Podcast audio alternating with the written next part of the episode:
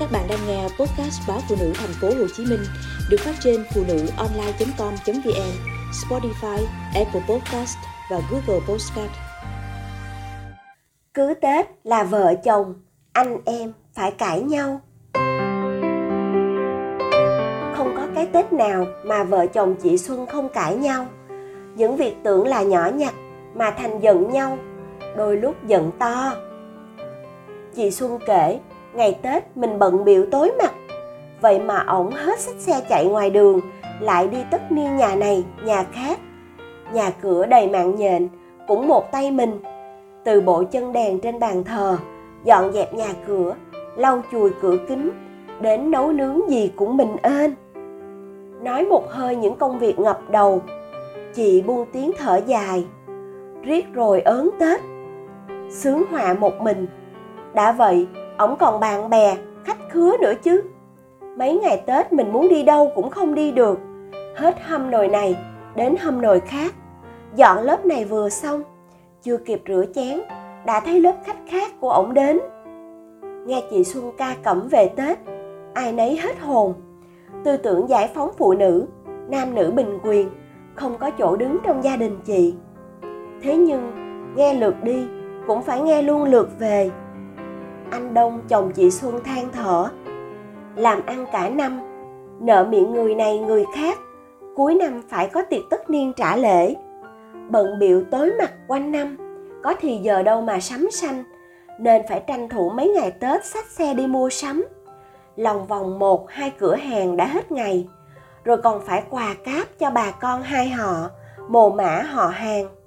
Mình thì túi bụi ngoài đường, mà bà cứ nói là mình đi chơi, còn khách khứa ngày Tết, người ta có quý mình mới đến chứ. Không còn ai tới thăm mới thấy buồn.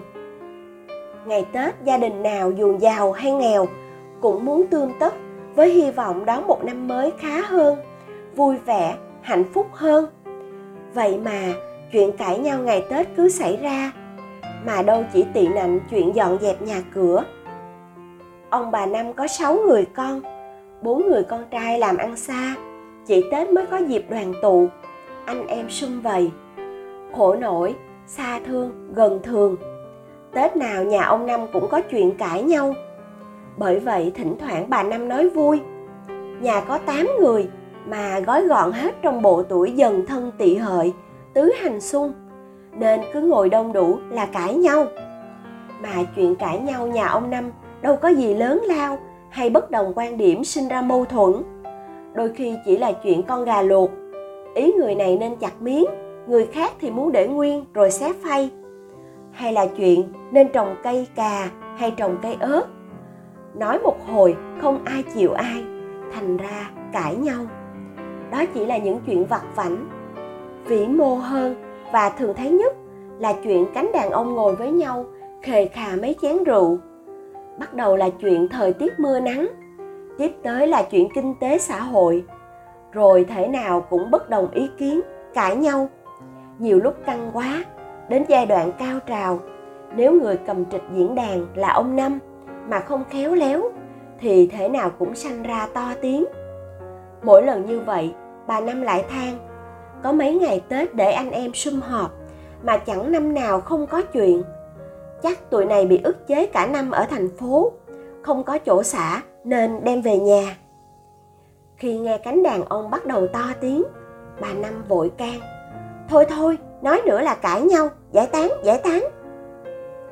Chuyện nhà bà Năm, dù sao cũng có người cầm chầu là ông Năm hay người can gián là bà Năm. Có những gia đình cứ dịp Tết đến, sum họp đông đủ là mạnh ai nấy nói. Nhất là khi có thêm vài chén rượu làm chất xúc tác.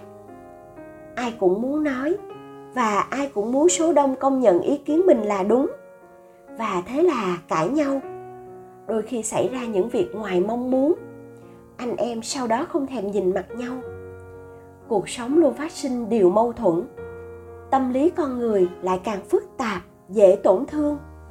Mà lời nói thì lại có sức mạnh hơn 10 khẩu thần công. Những mâu thuẫn phát sinh trong cuộc sống luôn xuất phát từ lời nói mùa xuân lại là mùa sum họp.